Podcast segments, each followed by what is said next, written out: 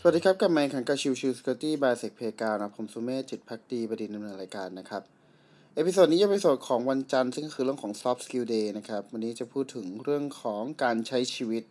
นะครับ คืออันนี้เนี่ยผมเอามาจากทางของเพจชื่อว่าแท็กบักนอมนะครับ ซึ่งถ้าใครตามเนี่ยก็จะรู้ว่าเขาจะพูดถึงเรื่องของภาษีเรื่องของการเก็บเงินเรื่องของอะไรพวกนี้เยอะมากนะครับ คือพาร์ทหนึ่งเนี่ยเขาพูดถึงเรื่องของการทำงานแล้วก็ประสบการณ์ชีวิต ก็เลยมองว่าเอออันนี้เป็นอันหนึ่งที่ผมรู้สึกว่าหยิบยกมาพูดคุยกัน แล้วก็มาเล่าฟังก็จะเป็นเรื่องที่ดีนะครับเเขาพยายามสรุปในเรื่องของงานกับ ประสบการณ์ชีวิตที่ผ่านมานะครับ เป็น 5 ข้อนะครับ ก็อย่างข้อแรกนะครับ เรื่องของถ้าลำบากเรื่องเงินนะครับ เน้นทำงานที่ได้เงินก่อน แต่อย่าลืมแบ่งเวลามาหาความสุข เพราะมนุษย์ทุกคนไม่ได้อยู่เพื่อทำงานนะครับสองคือไม่ต้องทำงานแข่งกับใครนะครับ ทั้งคนอื่นตัวเองแล้วก็ไอดอลนะครับ ถ้าอยากแข่งจริงๆ ให้ทำงานแข่งกับเวลา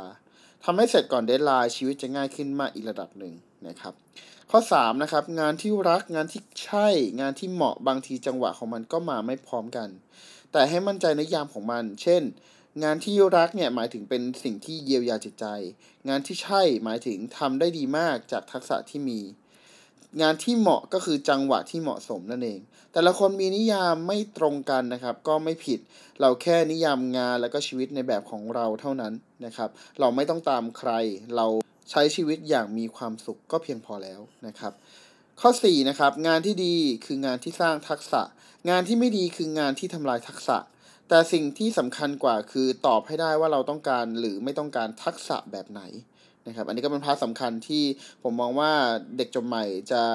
แยกไม่ออกด้วยซ้ำว่างานที่สร้างทักษะคืออะไรงานที่ทำลายทักษะคืออะไร แล้วก็อีก part หนึ่งจริงคือ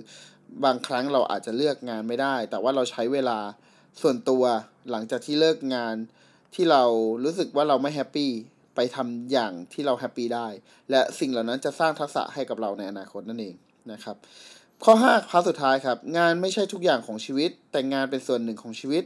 ไม่ว่ายังไงการงานดีเอ่อก็ทำให้ชีวิตเราดีขึ้นได้เหมือนกัน เลือกงานที่ดีเลือกชีวิตที่ใช่ แล้วสุดท้ายชีวิตจะลงตัวเองนะครับคือจริงๆ part สุดท้ายเนี่ยเป็น part ที่ผมมองว่าสุดท้ายมันขึ้นอยู่กับช่วงระยะ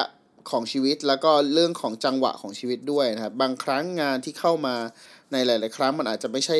เวลาที่เหมาะสมก็เป็นไปได้นะครับ แต่เช่นเดียวกันครับ ผมก็มองว่าเราสามารถที่จะสร้างทักษะในหลาย ๆ part ได้ จากช่วงระยะเวลาที่เรามี คือโอเค แล้วแต่คนแหละว่าจะใช้ชีวิตอย่างไรนะครับ จะเอาไปฝึกผลสกิลของตัวเองฝึก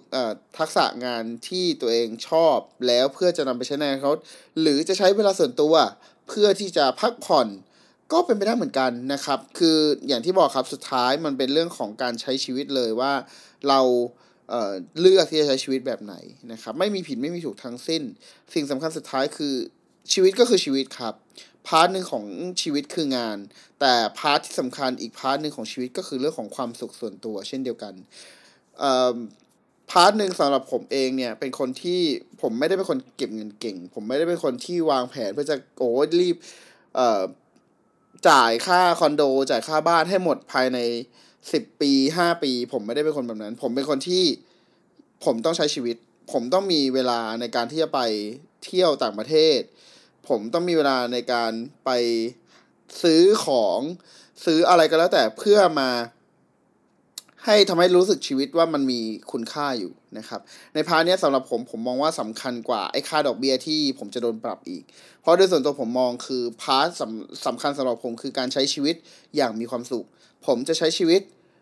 อย่างที่ผมอยากใช้ ผมไม่ได้ต้องการจะตะบี้ตะบันในเรื่องของการเก็บเงินแล้วมา